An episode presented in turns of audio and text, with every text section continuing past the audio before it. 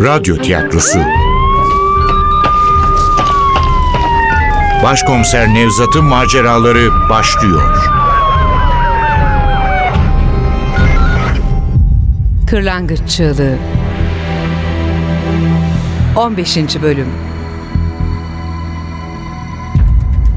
Eser Ahmet Ümit Seslendirenler Başkomiser Nevzat Nuri Gökaşan Ali Umut Tabak Zeynep Dilek Gürel Sipsi İsmail Murat Şen Hicabi Ender Yiğit Efektör Cengiz Saral Ses Teknisyeni Ozan Akıncı Yönetmen Ogün Yağcı.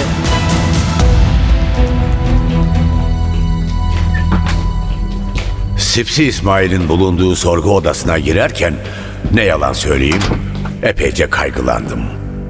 Ya Serkan'ın söyledikleri doğruysa ya gerçekten masumlarsa Hicabi'yi sadece tehdit ettilerse işte o zaman Ali'yi zanlılar listesinin ilk sırasına koymamız gerekecekti.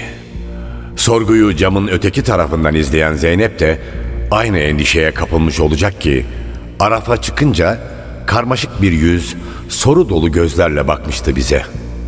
Ali ise dünden beri sergilediği tavrını sürdürmüş, hiçbir açıklama yapmadan benden gelecek talimatı beklemişti.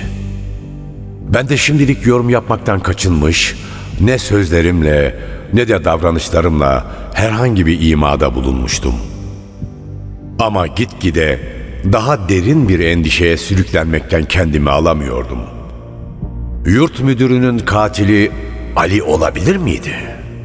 Hayır, bu ihtimale inanmak istemiyordum.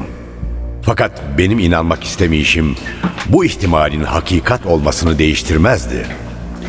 Başka bir mesele olmalıydı. Eninde sonunda öğreneceğimiz pis bir mesele.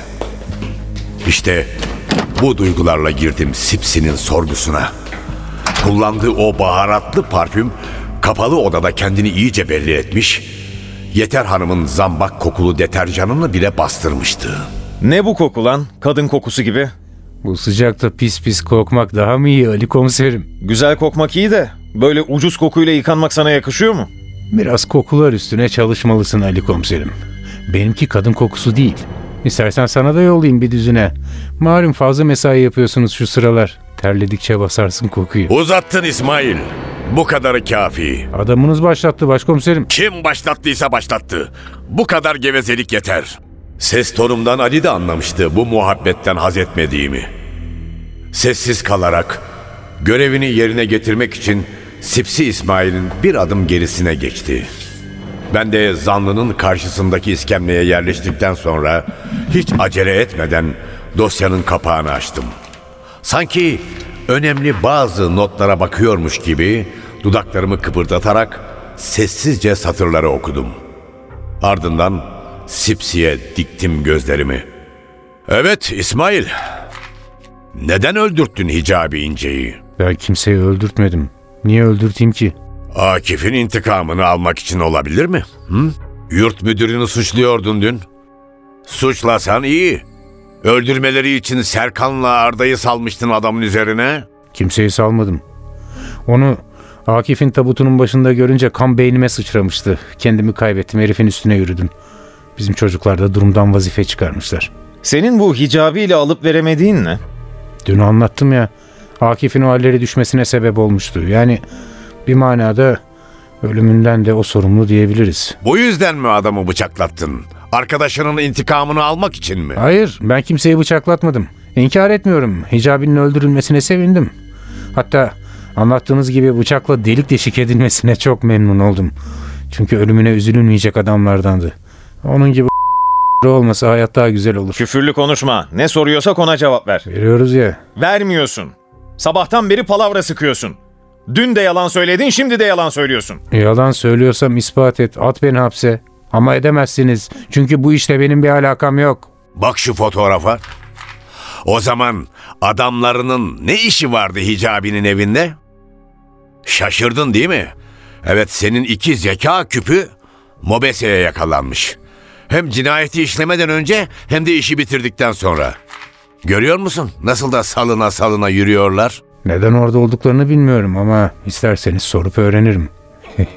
Size de söylememişler anlaşılan. Yanılıyorsun. Söylediler, hepsini anlattılar. Oraya niçin gittiklerini, aptallık yapıp hicabiyi konuşturmadan önce öldürdüklerini, bu yüzden aradıkları şeyi bulamadıklarına kadar hepsini anlattılar. Neymiş o aradıkları şey? Sen söyleyeceksin. Ne, ne arıyordunuz hicabinin evinde? Hiçbir şey. Mu- muhtemelen Arda ile Serkan camide olduğu gibi durumdan vazife çıkardılar. Adamı tehdit etmek için evine gittiler. Hicabi'yi öldürdüklerini de zannetmem. En fazla sözlü olarak tehdit etmişlerdir. Bir nebze olsun Akif'in intikamını alabilmek için. Sözlerini bitirir bitirmez bana baktı. Ne tepki vereceğimi merak ediyordu. Ali'nin sorgusunu yarıda kesmek gibi bir niyetim yoktu. O yüzden sesimi çıkarmadım. Bunun üzerine Sipsi yardımcıma döndü. O ukala gülümsemesini dudaklarına yerleştirerek kendince noktayı koydu. İşin aslı bu. Hepsi bu değil, süslü İsmail. Sen de ben de çok iyi biliyoruz ki hepsi bu değil. Süslü İsmail. Sipsi'den daha güzel değil mi başkomiserim? Kulağa hoş geliyor. Yatacağı koğuşta nasıl karşılanır bilmem. Ama Sipsi'den daha melodik olduğu bir gerçek. Orasını merak etmeyin başkomiserim. İsmail alışıktır koğuşta kendine böyle seslenilmesine. Değil mi süslü? Böyle mi çağırıyordu hicabi seni? Ne diyorsun sen be? Yok, sinirlenmek yok süslü. Bak, deminden beri sakin sakin oturuyordun. O şahane gülümseyişine ne oldu? Sahi, hicabiye de mi böyle tatlı tatlı gülüyordun? Ne demek istediğini anlamadım. Anladın, anladın. Hadi itiraf et artık. Hicabiye duyduğun nefretin altında Akif'e yaptıkları yok. Sana yaptıkları var. Hicabi gibi biri bana ne yapabilir ki? Onun gücü çocuklara yeter. Sen de bir zamanlar çocuktun. Sen de Hicabi'nin yönettiği yurtlardan birinde kaldın. Ben yurtta falan kalmadım. Yozgat'ta dedemin yanında büyüdüm ben. 20 küsür yıl öncesinden söz ediyorum İsmail. İnkar etme, yararı yok. İnkar etmiyorum. İstediğini herkese sor. Yeğenlerim yaşıyor. Gerek yok. Hicabi günlüğünde yazmış. Yapma İsmail, yapma kardeşim. Kendini dövdürtme bana. Bunun sana hiçbir yararı olmaz. İftira atma o zaman. Ne günlükten haberim var benim ne de Hicabi'nin neler yazdığından. İftira atmıyorum. Hepsini biliyorsun İsmail. O ırz düşmanının öteki çocuklar gibi sana da tacizde bulunduğunu. Sonra da bunları günlüğüne yazdığını öğrendin. Muhtemelen Akif Soykan anlattı sana. Adamlarını da Akif'in intikamını almak için değil, o kara defteri bulmak için yolladın Hicabi'nin evine. Kara defter mi? Evet başkomiserim. Bu Hicabi denen sapık Akif'in yazmaya cesaret edemediklerini yazmış. Bütün iğrençliklerini en ince ayrıntısına kadar kaydetmiş kara bir deftere. Özel olarak yaptırdığı kalınca bir defter.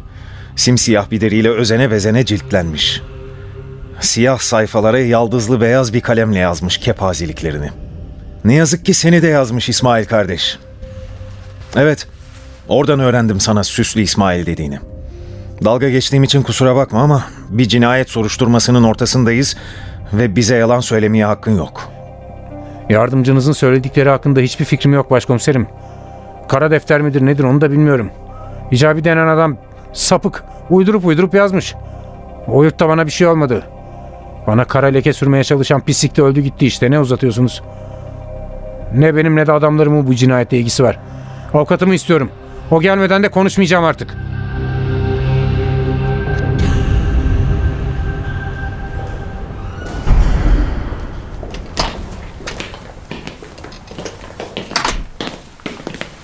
Hepimiz bunun peşindeydik. Masanın üzerindeki siyah ciltli defteri gösteriyordu Ali. Rahatlamış gibiydi. Hala bir burukluk vardı üzerinde. Ama kararlılıkla bakıyordu ela gözleri. Masamın önündeki koltuklardan sağ taraftakine oturmuştu. Zeynep tam karşısındaydı ama daha çok bana bakarak konuşuyordu. Evet başkomiserim. Serkan'la Arda da bunun için gelmişti eve. Ama salaklar bulamamışlar. Halbuki gözlerinin önündeydi. Demir döküm sobanın içine saklamıştı Hicabi. Gerçi bulsalar da sağ bırakmazlardı. Mutlaka öldüreceklerdi onu.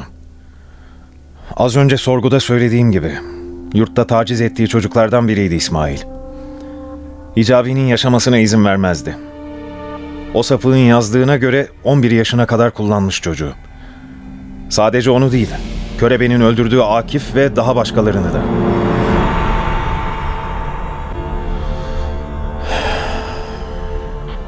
Beni de taciz etmişti. Bir an sustu. Gözleri bir boşluğa takılmış gibiydi. İçim cız etti. Keşke bu kadar zorlamasaydım çocuğu diye geçirdim. Sonra o kötü ihtimal geldi aklıma. Yoksa bu bir itiraf konuşması mıydı? Ali işlediği cinayeti mi açıklayacaktı? Hem merak hem kaygı içinde yardımcımın ne söyleyeceğini bekliyordum. Zeynep'in de benden farkı yoktu. Derin bir endişeyle sevgilisinin ağzının içine bakıyordu. Odadaki sessizlik uzuyor ama ne Ali söze başlıyor ne cesaret edip Zeynep'le ben soru sorabiliyorduk. Neyse ki yardımcım sonunda başladı söze. Kimsesizlik korkunç bir şey başkomiserim. Annen baban yoksa çocukluk korkunç bir şey. Birileri sana ilgi göstersin istiyorsun. Birileri seni sevsin istiyorsun. Birileri seni takdir etsin. O insanın sana neden sevgi gösterdiğini anlayacak deneyimin yok. O gülen gözlerin, o tatlı sözlerin, şefkatli dokunuşların arkasında nasıl pis bir niyet yatıyor bunu fark edecek deneyime sahip değilsin. Sana iyi davranan bir yetişkin hemencecik kazanıyor kalbini. Üstelik bu kişi kaldığın yurdun müdürü ise bunu anlamanız çok zor. Ama Hicabi denen o adam çok iyi anlamıştı. Çok iyi biliyordu kimsesiz çocukların neye ihtiyaç duyduğunu. Hepimize öyle yaklaştı zaten. Sınırsız bir şefkatle ve büyük bir merhametle. Biz de olmayan babamızın yerine koyduk onu. Hem annemizin hem babamızın. Gerçi annenizin babanızın olması nasıl bir duygudur onu bile bilmiyorduk çoğumuz ama yine de öyle hissediyorduk. Yurdun en tepesindeki adamın size iyi davranması hoşunuza gidiyordu. Öteki çocukların içinde en çok beni seviyor diye düşünüyordunuz. Çünkü ben akıllıyım, becerikliyim, usluyum. Böyle düşünüyorsunuz. İncinmiş, kırılmış kalbinizin en çok buna ihtiyacı var çünkü. Böyle olursanız herkesin sizi seveceğine, herkesin sizi kabul edeceğine inanıyorsunuz. Ali, bunu anlatmak zorunda değilsin. Hepimizin sırları var. Anlatmak zorundayım başkomiserim. Kendimi temize çıkarmak için değil, bununla yüzleşmek için. İkinizin de beni anlaması için. Yurttaki öteki çocuklar gibi ben de çok sevmiştim emir müdürü. Hicabi adını kullanmıyordu. Biz emir baba olarak biliyorduk onu. Herkese de adının emir olduğunu söylüyordu. O yüzden Zeynep'cim sen Hicabi diye bir yurt müdüründen söz edince bu sapık olduğunu anlamadım. Peki caminin önünde Sipsi'nin adamlarını kovalarken de mi tanımadın Hicabi'yi? Onu görmedim ki doğru düzgün. Ben arkadaki o iki çakala odaklanmıştım. Eğer kovaladıkları kişinin emir müdürü olduğunu görseydim ne yapardım bilmiyorum. Ne zaman anladın Hicabi'nin senin yurdundaki müdür olduğunu? Camide anladım. Sipsi İsmail Hicabi'nin sapıklıklarını sayıp dökerken. İsim farklıydı ama sanki bizim yurt müdürünü anlatıyordu. Yine emin olamadım. İsmail'e bu Hicabi'nin başka bir adı var mı diye sordum. İkinci bir adı olduğunu, kendini emir diye çağırttığını söyleyince anladım. Bir de yüzünde yara izi var mı diye sordun. Doğru, yara izini sordum. Olduğunu öğrenince de Hicabi'nin bizim yurdun müdürü Emir'den başkası olmadığından kesinlikle emin oldum. Suratındaki o yara izi benim eserim. Çok az şeyle gurur duyarım ama o tacizcinin suratına o çıkmaz damgayı bastığım için her zaman kendimi iyi hissetmişimdir. Ama o da intikamını aldı tabii. Neyse, konuyu dağıtmayayım şimdi. 10 yaşındaydım ve bu ırz düşmanını gerçek bir baba gibi görüyordum. Bir akşam beni odasına çağırdı. Türkçe dersim kötüydü, yazım kargacık burgacıktı. Güya bana ders verecekti. Yalanmış tabii. Hiç unutmam o akşamı. Ocak ayının sonlarıydı. Soğuk, karlı bir akşam. Kömür sobası gürül gürül yanıyordu içeride. Defteri sakladığı soba o zamanlar da yanındaydı. Ama defter elindeydi. Bak Ali dedi. Sana da bunlardan bir tane alalım. Ama beyazından. Ben günlük tutuyorum. Sen de o deftere gün içinde yaşadıklarını yazarsın. Böylece yazın düzelir. Gel şöyle masanın başına geçelim. Masanın üstündeki tabaklarda elma, portakal, fındık, fıstık, pestiller. İçeri girince elbette amacının ne olduğunu anlamadım. Ama suratında pis bir ifade vardı. Daha önce hiç fark etmediğim bir pırıltı. Beni masanın başına oturttu. Çerezlerden ikram etti. Kendi eliyle portakal soydu. Hiç unutmam. Bıçağı büyük bir ustalıkla kullanarak bir seferde bütün kabuğunu çıkarmıştı. Büyülenmiş gibi izliyordum yaptığı gösteriyi. Keşke bu adam babam olsaydı diyordum. Çok sürmedi bu düşüncem. Çünkü Emir sandalyesini benim yanıma çekti. Saçımı okşadı. Hoşuma gitti. Evet, hoşuma gitti. Babanızın sizi sevmesi hoşunuza gitmez mi? Zaten bunu hep yapardı. Bütün çocukların saçını okşardı. Güya sevgiyle yanaklarımızdan makas alırdı. Bazen uzanır bizi öperdi. Yine yaptı. Sonra da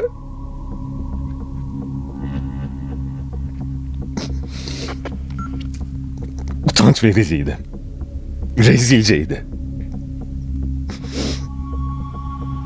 Ki isterseniz anlatmam ama bu kötü anıdan, bu karabasandan kurtulmalıyım. Sadece size anlatabilirim. Sadece sizden böyle bir fedakarlık isteyebilirim.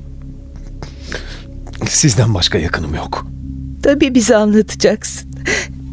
Tabii bize anlatacaksın. Biz bir aileyiz evladım. Elbette bize anlatacaksın. Başka kiminle konuşabilirsin ki?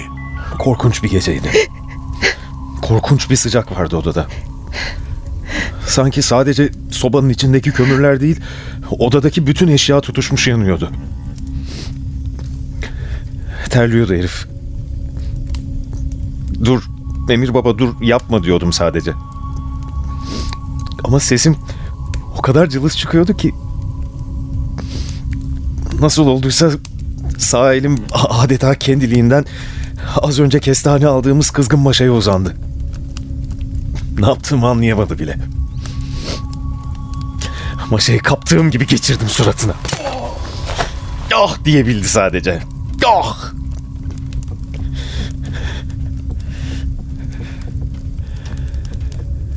Aynı anda yüzünün sol tarafı kan içinde kaldı. Dehşetle ona bakıyordum. Elini yüzüne attı. Kanı görünce haykırdı. Ne yaptın lan bana diye bağırmaya başladı. Öfkeyle üstüme atıldı. Maşa elimden düşmüştü. Kendimi koruyamadım bile. Sille tokat ne gelirse vurmaya başladı. Kendimi korumak için masanın altına girdim. Ama o kadar sinirlenmişti ki masayı çekti ve beni tekmelemeye başladı. Yerde dönüp duruyordum ama hiçbir işe yaramıyordu. En son burnuma bir tekme yediğimi hatırlıyorum. Sonrası karanlık.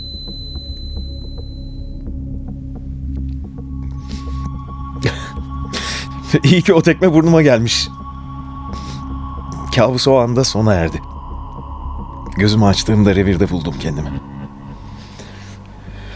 Her tarafım ağrıyordu ama umurumda bile değildi. Namusumu koruduğumu düşünüyordum. Revirdeki hasta bakıcı giysilerimi çıkardı. Yüzümü gözümü sildi, beni yıkadı. Bir yandan da vah yavrum vah elleri kırılsın pisliklerin. Nasıl da acımadan bulmuşlar. Allah'tan müdür bey yetişmiş diye söyleniyordu. Hasta bakıcının ne dediğini anlamaya çalışırken revirin kapısı açıldı. Yüzü bandajlanmış bir halde sapık müdürümüz içeri girdi. Ah kuzucuğum, ah evladım. Geldin mi kendine? Korkma artık. Hırsızlar kaçtı, korkma. Güvendesin. O böyle söyleyince beni bir ağlama tuttu. Nasıl hıçkıra hıçkıra ağlıyorum.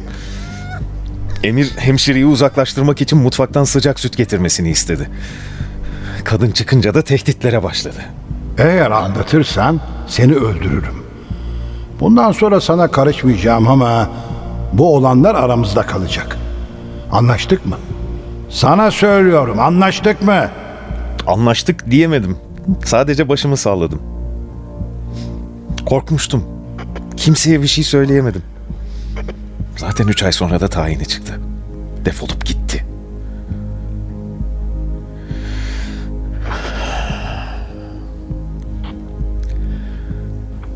Ama çocuk aklımda bir kuşku kalmıştı. Kendimi kaybettikten sonra bir şey olmuş muydu? Hiçbir zaman da bu kuşkudan kurtulamamıştım. Ve kendi kendime söz verdim. Bir gün mutlaka onu bulup bana yaptıklarını ona ödetecektim. Dün camide Hicabi denen adamın emir müdür olduğunu öğrenince karmaşık duygular yaşadım. Yıllardır aradığım fırsat ayağıma gelmişti. Emir'i rahatlıkla öldürebilirdim. Ama sonra bunun ne kadar yanlış bir hareket olacağını anladım. Ben artık bir çocuk değil bir kanun adamıydım. Cinayet işleyemezdim, işlememeliydim. Yine de Emir denen o ırz düşmanının bütün o yaptıklarından sonra böyle rahatça dolaşmasını içime sindiremiyordum. Bu yüzden onunla konuşmak istedim. En azından yaptığı iğrençliği yüzüne vurmalıydım. Bir de o akşam olanları öğrenmeliydim. Yıllardır içimi kemiren o kuşkuyu gidermeliydim. Hicabi'nin evine bu yüzden gittim. Konuşmak için. Ama eve gittiğimde öldürülmüş olduğunu gördüm. Paramparça etmişti birileri onu. Eşyasını da oraya buraya saçmışlardı. Şaşkınlıktan çok büyük hayal kırıklığı yaşadım.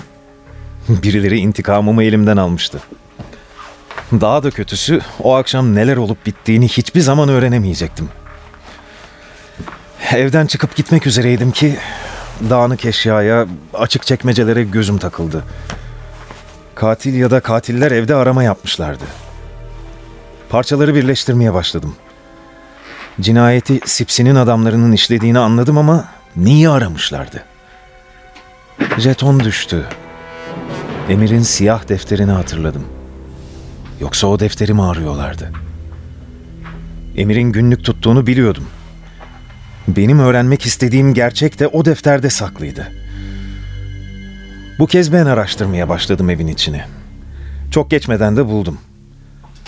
Demir döküm sobada kat kat naylona sarılmış bir kutunun içindeydi defter. Açıp orada okumaya başladım. Adam neredeyse bütün yaptıklarını yazmıştı. Benimle ilgili bölüme gelmek üzereydim ki siren sesleri duydum. Pencereye gittim, Ercün'ün geldiğini gördüm. Dairenin önüne çıktım. Bir alt kata indim. Siyah defteri su saatinin bulunduğu dolabın içine sakladım. Sonra yeniden daireye döndüm. Çünkü binaya girerken mobeselerin beni çektiğini biliyordum. Sonra Ercü geldi. Onlara gerçeği söylemedim.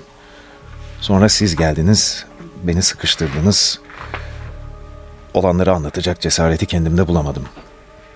Sonrasını biliyorsunuz. Kaçarcasına çıktım daireden ama binadan ayrılmadan önce aşağı indim. Siyah defteri aldım, gömleğimin altına sakladım. Eve gittim, okudum. Emir müdür bana dokunamamıştı. Ağzım burnum kan içinde kalıp bayılınca öleceğimden korkmuş, hasta bakıcıyı çağırmıştı. Ama bunu öğrenmek beni çok rahatlatmadı. O adamın beni taciz ettiği gerçekti.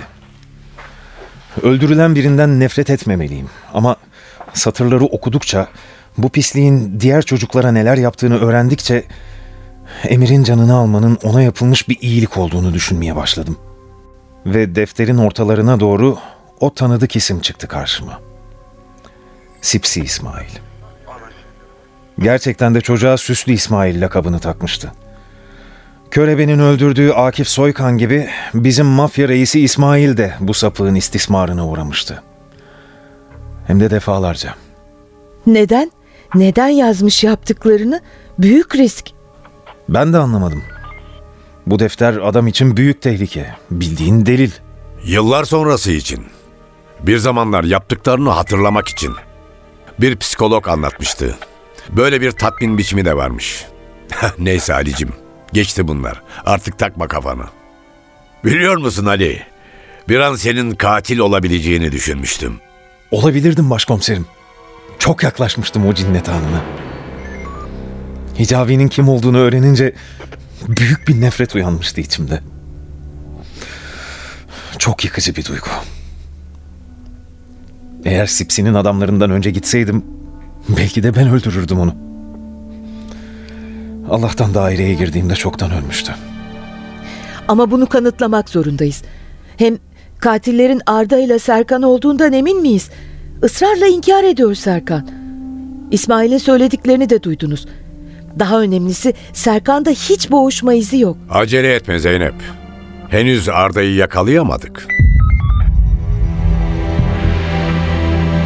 Kırlangıç Çığlığı Eser Ahmet Ümit Seslendirenler Başkomiser Nevzat Nuri Gökaşan Ali Umut Tabak. Zeynep Dilek Gürel Sipsi İsmail Murat Şen. Hicabi Ender Yiğit.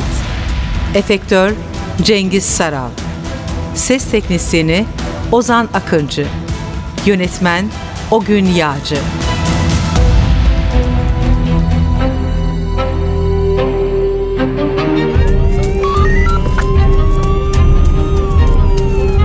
Radyo tiyatrosu Başkomiser Nevzat'ın maceraları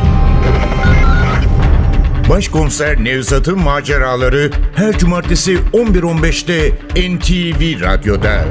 Kaçıranlar ve tekrar dinlemek isteyenler içinse ntvradio.com.tr'deki podcast sayfamızda.